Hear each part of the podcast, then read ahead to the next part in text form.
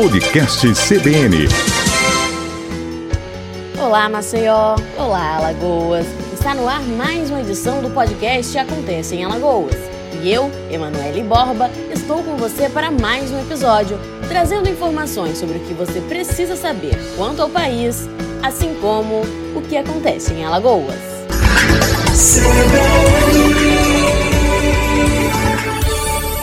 A prorrogação e o valor do auxílio emergencial quanto à quarta e quinta parcela vem dividindo as autoridades políticas. Se, por um lado, Rodrigo Maia, presidente da Câmara dos Deputados, defende a prorrogação do auxílio emergencial de 600 reais, bem como a criação de uma renda mínima permanente, por outro, o presidente Jair Bolsonaro diz que vetará a prorrogação do benefício caso o Congresso dê continuidade à ideia do pagamento integral do atual valor. O presidente alegou que o impacto financeiro gerado pelo pagamento de 600 reais faria o país ficar prejudicado.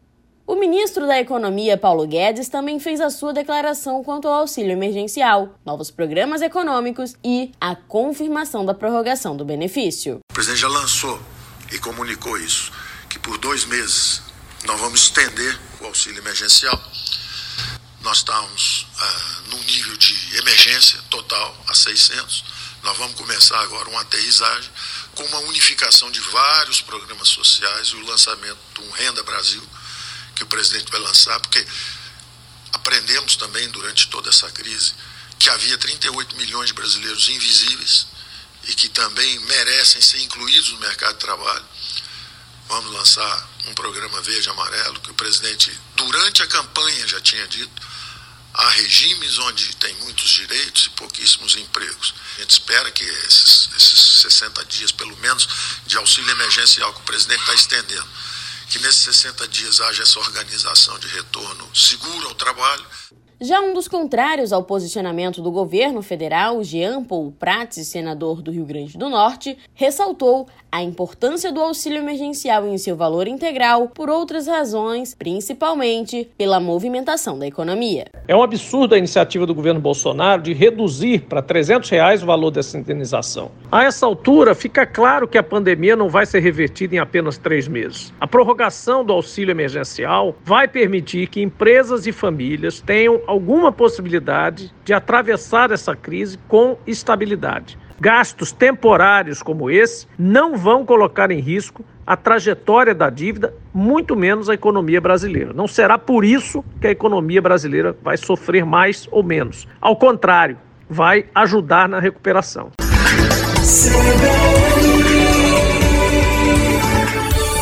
Já está em vigor o decreto municipal com medidas adicionais que fiscaliza quanto à comemoração dos festejos juninos em Maceió. Com a proibição de aglomeração, além da comercialização de itens típicos do período, a medida visa garantir o cumprimento à risca das medidas de segurança do cumprimento do decreto emergencial. Dado esse decreto, fica vetada a compra de fogos de artifício, assim como o acendimento de fogueiras, ainda que em áreas privadas, como as de condomínio. Quanto à fiscalização, nos dias de pico 12, 13, 23, 24, 28 e 29, será feita por uma força-tarefa que une grupos como os bombeiros, PROCON, Vigilância Sanitária e Polícia Militar, por exemplo. Já em relação ao descumprimento, caso seja visualizada alguma infração, ficaram estabelecidas punições desde o recolhimento do material até a aplicação de multas. O secretário adjunto da Segurança Comunitária e Convívio Social, Dorival Ferreira, sintetizou a ação. Neste período de São João, dos festejos juninos, está proibido a comercialização de fogos de artifício, acender fogueiras e soltar fogos de artifício, de um modo geral. Nos dias de 12, 13, 23, 24, 28, 29, os dias de grandes tradições dos festejos juninos, nós estaremos reforçando nossas equipes, aumentando de um para três equipes, cada equipe composta por em torno de 25 servidores estaduais e municipais, estarão em pontos diferentes das cidades para fiscalizar e proibir essas ações. Essas medidas valem para as áreas públicas, áreas privadas, praças, calçadas, ruas, avenidas, em todos esses locais está proibida essa atividade. Inclusive, como área privada, os condomínios, salões de festa, ninguém pode é, exercer essa atividade durante esses dias.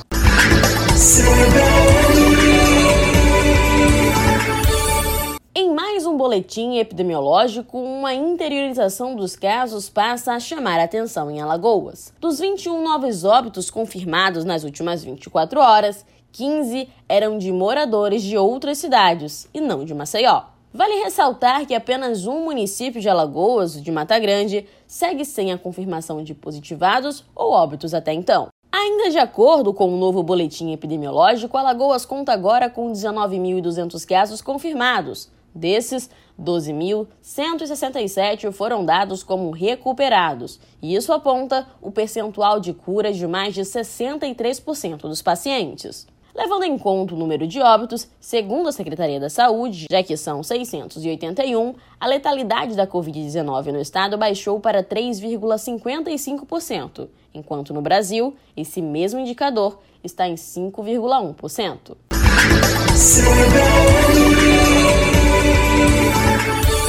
A partir desta segunda-feira deve ser liberada a movimentação virtual para os beneficiários dos 1.045 reais referentes ao FGTS.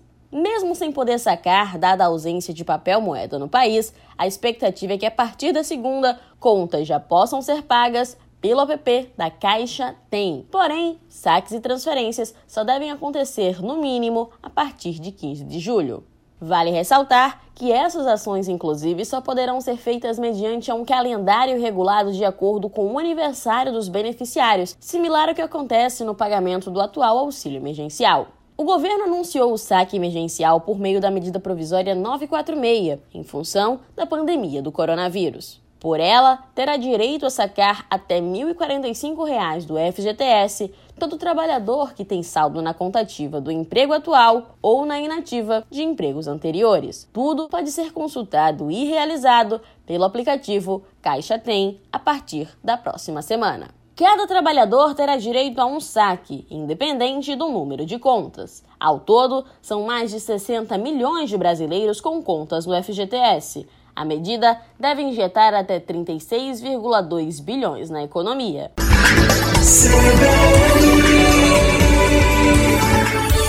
Esse foi mais um episódio do podcast Acontece em Alagoas. Para mais notícias do Brasil e do Estado, acesse o nosso site cbnmaceió.com.br. Se você tem dúvidas ou sugestões, você também pode interagir conosco pelas redes sociais. É só pesquisar por CBN Maceió ou acontece em Alagoas. Até a próxima!